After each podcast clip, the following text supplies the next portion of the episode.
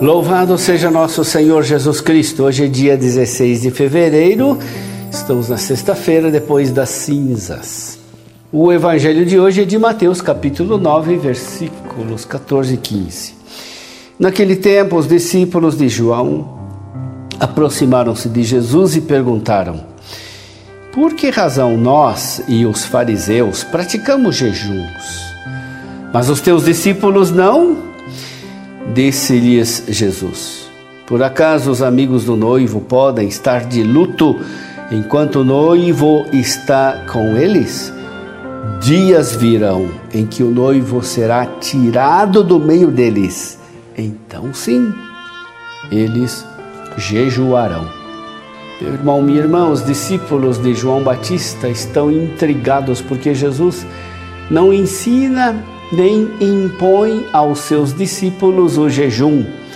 A resposta de Jesus é essencial porque os amigos do noivo não podem estar de luto enquanto o noivo está com eles. O jejum só será retomado quando o esposo for tirado do meio deles. O jejum dos cristãos não deve ser confundido com o exercício de autodomínio. Jejum não é feito com fins terapêuticos de emagrecimento.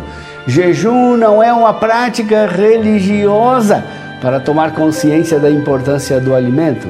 Jejum não é feito para matar a carne, ou seja, para mortificar nossas más tendências.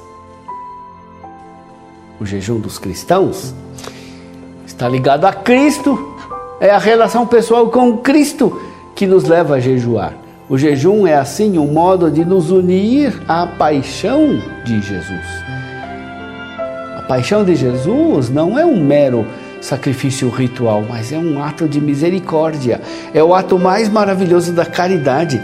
Por isso, nos unindo a Cristo com sua paixão pelo jejum, somos também conduzidos a praticar o jejum agradável a Deus o jejum que me agrada é quebrar as cadeias injustas, desligar as amarras do jugo, tornar livres os que estão detidos, romper todo tipo de opressão, é repartir o pão com os pobres e peregrinos, cobrir os nus